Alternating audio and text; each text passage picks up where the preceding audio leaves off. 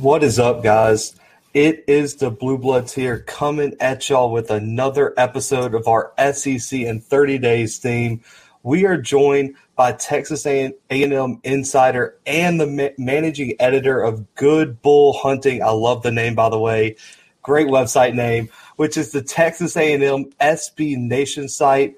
Robert Behrens is joining us today, and I just want to say I appreciate you coming on the show, man. Absolutely, man. Pleasure to be here. So, man, we got to start with last season. The 2020 season was a great one for the Aggies, and they finished 9-1. Huge bowl win over North Carolina in the Orange Bowl. They made a strong push for the Aggies' first college football playoff appearance. There's an argument to be made. They should have been over Notre Dame. But for you, did this season meet, exceed, or fall short of your preseason expectations? I mean, I think for an Aggie fan, I think you have to say that last year was an unmitigated success.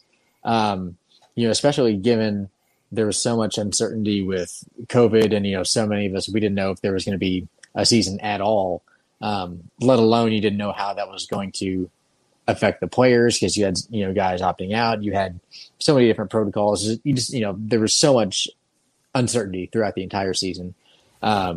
It was a season I think a lot of A&M fans went into with high expectations. But that said, it really was kind of that – I feel like that prove it year for Jimbo Fisher. I had said early on that year three, it's not to say that year three was going to show us what his ceiling was going to be, but that you had to see that progress. And you see A&M show that potential to be an elite team. Because, in so many other instances, whether it's from Nick Saban to Dabo Swinney, Les Miles, even Jimbo when he was at Florida State, by year three, you're seeing those teams start to have those 10-win seasons, have, they're challenging for a conference title. So that was something I think A&M fans wanted to see. And while, we didn't make it to a conference title game, we didn't make the playoff. I feel like given everything else that went on last season, given the fact that, at the end of the day, we only lost to Alabama. Yeah, it was a blowout, but they blew out a lot of people. But yeah, going 9-1 in a crazy year, and like you said, finishing off with that Orange Bowl win, finishing in the top four. I think it was A&M's highest finish in about 50 years. So hard to have any complaints overall about that season. Right. So I mean, to kind of wrap up the 2020, so I got to ask you, what was the turnaround A&M and what was your personal opinion? Do you think A&M should have got that playoff spot over Notre Dame at that number 4 seed? I mean, I'm obviously far from an unbiased opinion, but I thought that they deserved it only because, yes, A&M and Notre Dame both only had one loss, both of which were pretty convincing losses, but A&M's happened in week two, following months of uncertainty and, on the road against Alabama. Notre Dame's happened 2 days before the selection committee made their decisions, at a neutral site. And so I certainly felt like A&M should have been given the nod there. But I mean, it really was one of those, you could make the case either way. I'm sure, Notre Dame fans would be adamant that they're the ones that deserved it. But certainly as an A&M fan, or a fan of any team, when there's a legit case to be made that you deserve it, and I think there was a case for A&M, you're always going to feel like that you wish you would have gotten that shot. Even if, we know we would have gone up against Bama again, there's a good chance they would have won. But, I mean, you always want to have that shot at a title. Right. I think there was arguments made for – I mean, we had a Notre Dame player on the show who said – Just like you said, he thought they should have been in. A&M thinks they should have been in. Cincinnati thinks they should have been in. And when we had Oklahoma on the show, they thought they should be in because as being the conference champion. So we got 4 teams that all think they should have got that last spot. But I want to move to a player that I don't think there's been a player that has drawn as much emotion across the country as Kellen Mond. 1 week – I mean, it's like this kid's unstoppable. He's going to be the next great thing. And then 1 week later, it's this guy needs to be benched. This guy's terrible. I mean, Kellen Mond had it rough, and I feel so sorry for him because it's like the wind could blow a wrong way, and it was Kellen Mond's fault a certain week. What's his legacy going to be at A&M, and what do you think his NFL potentials could be? I think ultimately, like you said, he was a guy that, as far as what your impression of him was, what his legacy is going to be, was hard to nail down because you would have those crazy games. And we had the game in 2018, where he almost led us to an upset win over Clemson, in like the second or third game of the year. He led us in that crazy 7 overtime game against LSU, where I think it was literally his last like 7 pass attempts of the game were all touchdowns.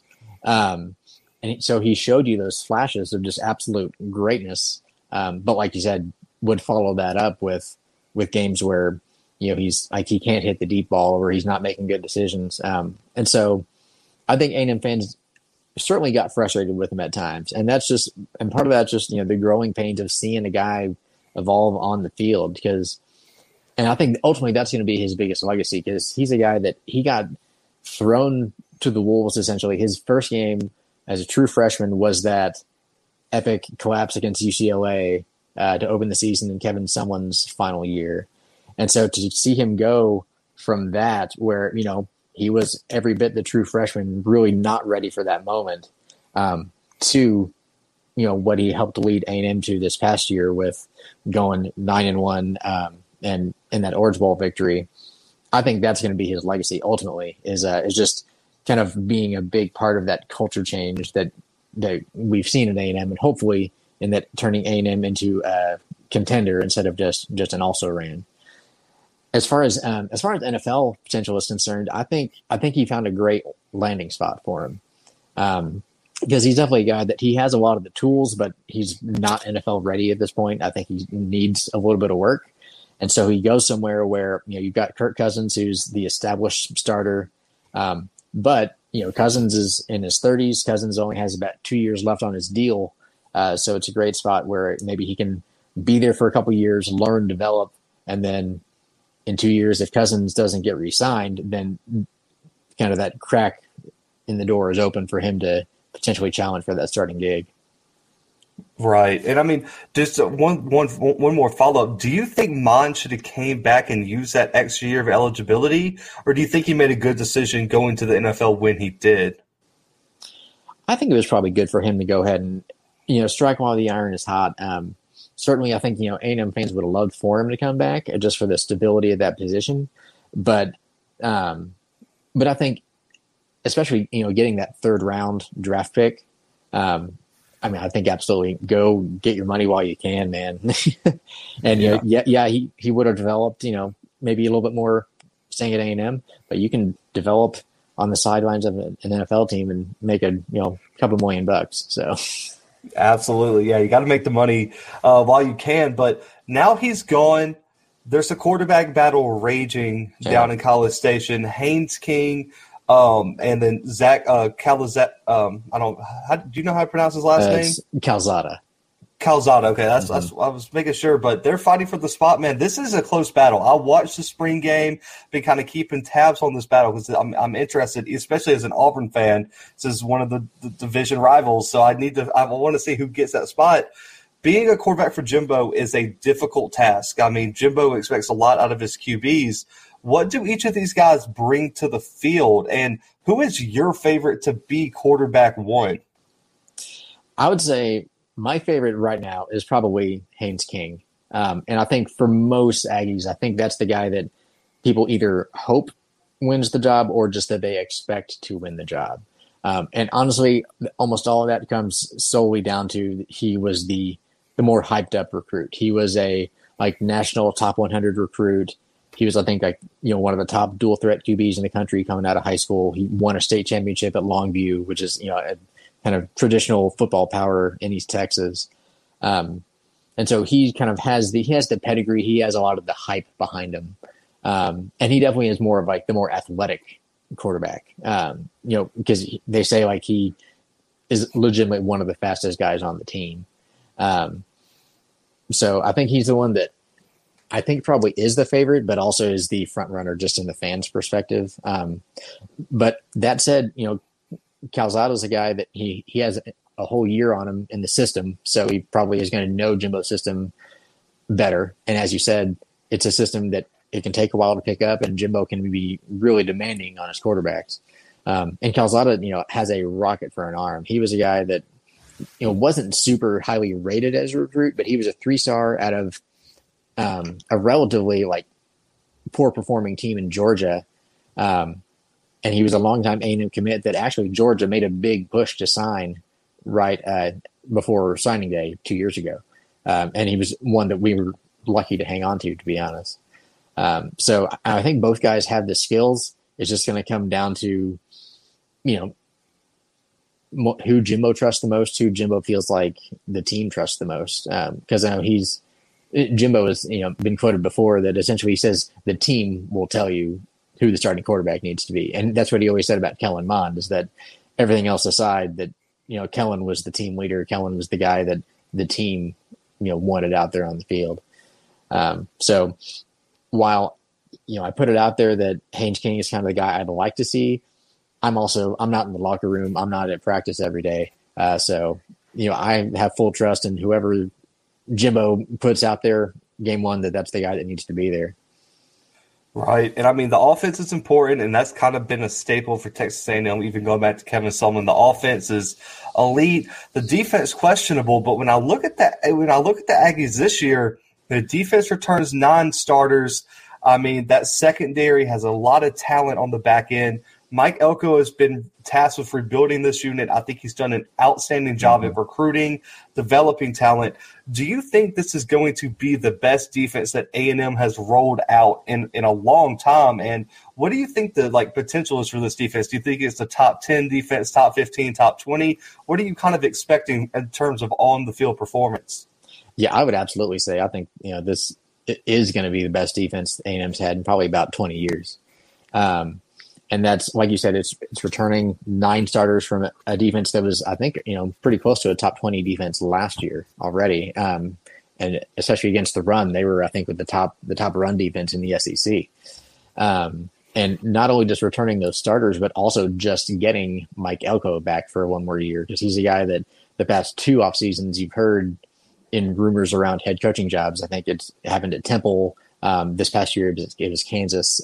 So I think luckily for us, it sounds like while he's interested in the head coaching job, he's being patient and biding his time, waiting for that right opportunity. So, you know, even if this is our last year with him, I think we're just trying to squeeze as much out of him as we can, because I think he's done a great job.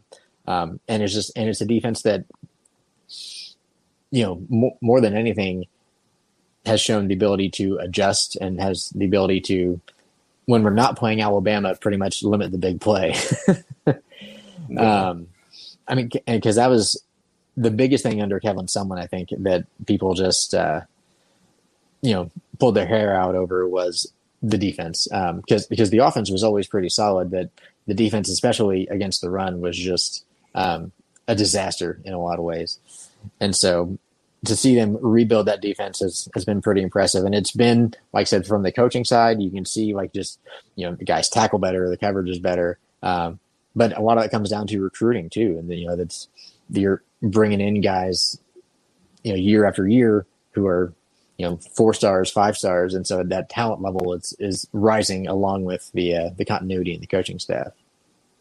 Right. And I mean, even in spots where A&M lost people, they're bringing in people who I think are arguably have more potential than the person who might have left. I'm really excited for McKinley Jackson. That's one player. I think he's going to be a stud out of Mississippi. My cousin actually played down there at George County with him. So I've known about his name, and I was really hoping as an Auburn fan, we could pull it out of the dark. And so I'm rooting for him wherever he goes. But I think that kid's going to be a huge factor on the defensive line. But it all starts with recruiting, man. Jimbo Fisher is the best of the best on the recruiting chart, right up there with Nick Saban, Dabo Swinney. A top 8 class for this 2021 cycle. 5-star Shamir Turner out of DeSoto comes in. He's a stud, too. Probably one of the best defensive linemen A&M has signed in a while. What were the biggest positional needs, though, for the Aggies this cycle? And Other than Turner, who are some instant impact guys that you see coming out of this class?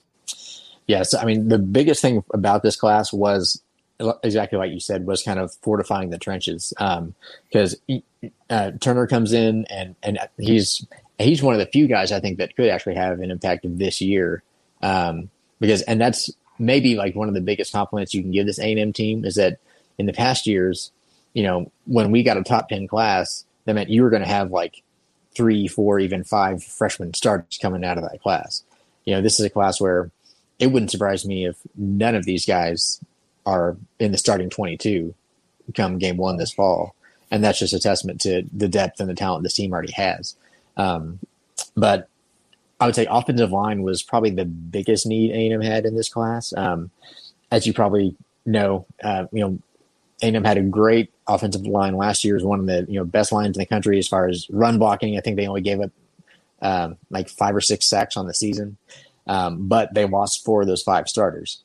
And so now, while a lot of those freshmen aren't going to be coming in and starting and replacing those roles, you know, when you lose 4 offensive linemen in one year, depth is going to be a huge issue. I would say out of the freshman class, the one guy on the offensive line that has a chance at probably starting is Bryce Foster. He's a guard/center, but he was a 4-star. When I say a 4-star, he was like a top 50 guy. And you don't see interior linemen be like in that like high 4-star, fringe 5-star rating. So that just tells you how impressive that guy was. But overall, yeah, this class, like I would say the most impressive thing about it, like you said, ranked 8th in the country. But so often you have a class that's ranked 8th and it's filled with like safeties and receivers and a lot of skill position guys. This is a class where, yeah, it's top 10, but like the guys at the very top of the class are guys in the trenches. And so, that's obviously been Jimbo's focus, is building from the inside out. And we're seeing the results of that on the field. Right. And, we see it every year. These breakout players come out of nowhere for these teams across the country to compete in the SEC. You're going to have players step up into roles and be immediate contributors. So looking at the roster right now, coming out of spring practice, going into summer workouts, which players do you have your eye on as potential breakout players for the 2021 season? As far as breakouts go, obviously, there are several like guys that are, stars, like potential and top NFL draft picks that I think everybody already knows. But I'll list a couple that maybe if you're not an Aggie fan, you might not be as familiar with. First of all is Damani Richardson, our junior safety at Waxahachie. He started last year. He actually played a good bit the year before as well. So he's very established in his role. But I think this could be the year where he really breaks out, and he just, you just see him all over the field making plays. And even in the spring game, he had a pick 6. So I think defensively, I'd say he's my big guy to really make a big impact this year. On offense, one player that is probably going to get overshadowed, but I think may surprise some folks is Baylor Cupp, who's A&M's technically our second string tight end. But, don't let that label fool you, because he was a 5-star, like number 1 tight end in the country coming out of high school. Now it just so happened that like the past 2 years he had injuries in fall camp, and it cost him his entire first 2 seasons in College Station. And of course, Jalen Wydermyer took full advantage of that, who came in the same class that Baylor Cupp did. And Wydermyer has now established himself. He's rated by some people as the top tight end in the country going into 2021. So obviously, you may have a logjam there, but it wouldn't surprise me if Jimbo starts using 2 tight end sets with those guys. Because both of them, I know for a fact Wydermyer, he can block, he can, be in there on run support when he needs to, but, both of them can go out wide and just create matchup nightmares for defenses. So I think that's something we can probably expect to see, only because you have 2 guys that are so talented that it's like it just makes no sense to not try to get them both on the field when you can. Right. And then and one more that's probably like not necessarily a breakout because he's already pretty known is Anais Smith. He's a guy that, you know, he's played out wide. He's played in the slot. He played running back when we needed to a few times. But he's the guy that just jack of all trades. And he is like just shifty and quick, and, you know, he'll do everything you need him to do. And he was, you know, one of those guys that he was a 3-star recruit coming out of high school. He was someone who he signed on signing day and was kind of one of those players that, you know, the rumor mill was that the only reason that A&M took him was because of the guys that they missed out on that were higher up on the list. But from the first game he played freshman year, you know, you could tell the guy was a difference maker. So he's someone that I think, especially if A&M does have, you know, maybe that offensive line isn't as good as it was last year. If you have a young QB, I think he could be a great release valve, you know, a great short passing game option to just get the ball in that guy's hands and let him go. Yeah, I like Smith a lot. I mean, he looked really good in some of y'all's biggest games last year. I mean, really carried A&M down the stretch. And also with the 2 tight end set, I think you're going to see that a lot. I think this year is one of the stronger years of tight ends in the SEC overall. A&M has 2. Now Georgia has 2 with Gilbert and Washington. Billingsley at Bama is going to be a bigger role. So I think the tight end class in the SEC is going to be really one to watch. So I'm excited to see that. But looking ahead to the schedule, I think everyone understands you're in the SEC West. It's a tough schedule. Regardless of what you schedule non-conference, it's tough because you play in the SEC. Road games, though, against – I mean, I know this is going to sound crazy to some people, but Colorado isn't going to be an easy road game non-conference. They almost made the Pac-12 championship last year. Ole Miss, LSU on the road are 2 difficult environments. Then you still have Alabama and Auburn on that schedule. For you, right now as we record in June, what is the ceiling and or floor for the 2021 Texas A&M Aggies? I would say, I mean, you know, ceiling – as much as it may be unlikely, I mean, I think the ceiling is 12-0 and going to Atlanta. You know, is that a tough road? Absolutely. But I think A&M's, you know, they've done the recruiting. You know, this is year 4 of Jimbo, not only Jimbo, but Jimbo with the same 2 coordinators for the past 4 years. So you've got the continuity, you've got the recruiting. So I mean, everything's in place for A&M to make a run if the chips fall the right way. So the sky is the limit as far as how far they can go. As far as floor, I want to say 9-3. It might be 8-4, you know, because it's like you said, there's so much unknown in the SEC because, you know, LSU was terrible last year, but you have to think, you know, they're still so talented that they're going to have some kind of rebound and come back to being a pretty good team. You know, Ole Miss showed flashes last year. And so, you know, that's a team that, you know, I think everyone's going to be scared of them every week, no matter, you know, what happens. Like that offense looks good enough that it could beat almost anybody any given day. So yeah, I mean, but that's just like, that's life in the SEC, is that from year to year, you know, there's going to be some really great teams. You just don't always know which teams it's going to be. Right. And I was saying, one other thing for A&M is, as strange as it seems, you know, we're playing Auburn at home this year, which normally would sound like a good thing, except for the fact that we have not beaten Auburn a single time at Kyle Field since we joined the SEC. Yeah, that's been a weird series. As an Auburn fan, I mean, that Texas A&M series is just crazy. I mean, every year it's a good game, regardless of how good A&M is or how good Auburn is. It's just one of those games you can never overlook. And I want to get down to Kyle Field so bad. I actually was supposed to go, and I think it was 16, and then I had like something happen with a family member, and I couldn't go. And so I got on my like list of stadiums I have to visit, but kind of a follow-up here. We saw the Nick Saban, Jimbo Fisher back and forth where he was like, we're the next dynasty, and Saban was like, he's going to beat me in golf. Yeah. You know, not necessarily looking at that, but looking at how much pressure is really on Jimbo to get over the hump and win the SEC. Like we saw Auburn get rid of Gus Malzahn because he couldn't consistently get over the hump. You see programs in the SEC constantly get rid of coaches sooner than expected because of that. How much pressure is really on Jimbo right now? I mean, I would say, like, certainly Aggies are hungry to take that next step. That said, because of Jimbo's contract, you know, and that $75 million that we gave him 3 years ago, he still got $7 million, 7 years and more than $50 million left on that deal. So I think from a logistics perspective, there's not a lot of pressure on him because he's not going anywhere anytime soon. Right. But that said, I think certainly everyone wants to see the program continue to progress. And, you know, you want to see yourself in that upper tier of the SEC, but at some point that has to include a trip to Atlanta.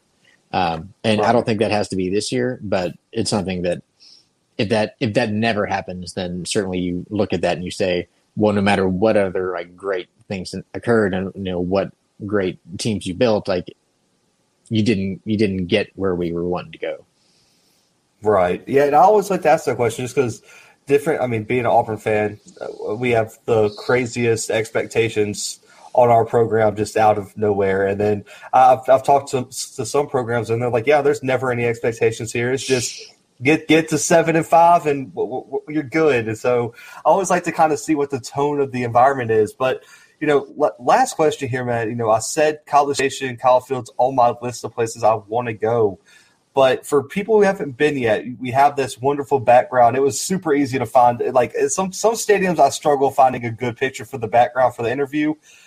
Kyle Field's not one of those. That was such an easy, awesome stadium. What makes this environment so special and unique on game days? I think the biggest thing that makes Kyle Field what it is the student section. You know, A&M has 30,000 plus students at every game, standing up the whole game, taking up the entire. You know, basically the entire side of the stadium that's behind the visiting team. And it's that combined with just the kind of unique traditions that A&M brings. You know, it's not just loud. It's, you know, it's all like, it's the yell leaders. It's revelry on the sidelines. A&M has so many like just little like, and some of them are silly. Some traditions are kind of, you know, off the wall, but it's all part of what makes going to a game there not just intimidating and not just fun, but it makes it a unique experience. And, you know, like you said, like so many other fan bases, it's, you know, there's 100,000 people there, but A&M hasn't had the success of, you know, an Alabama or even an LSU or an Auburn recently. So I think it's a fan base that's very hungry to have that success, is very hungry to have those big games that actually mean something in November. So, you know, I think people are just kind of ready to burst at the seams if this team can finally get it over the hump.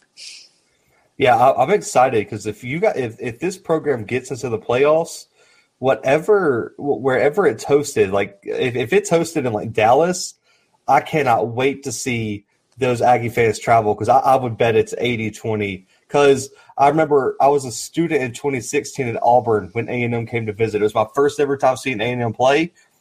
I tell people all the time, they might have outnumbered Auburn fans and Jordan Hare. They traveled so much. I was in the student section, and I looked to my right, and it was just maroon as far as I could see. And I was like, what happened? Did we just sell all our tickets to the A&M fans? And, I mean, they were loud, and they're passionate, like you said. And so I can't wait to get down there. But, man, I appreciate you coming on. This was one of the interviews I was looking forward to. A&M is such an interesting program right now, and so I appreciate you coming on. But where can our listeners find you?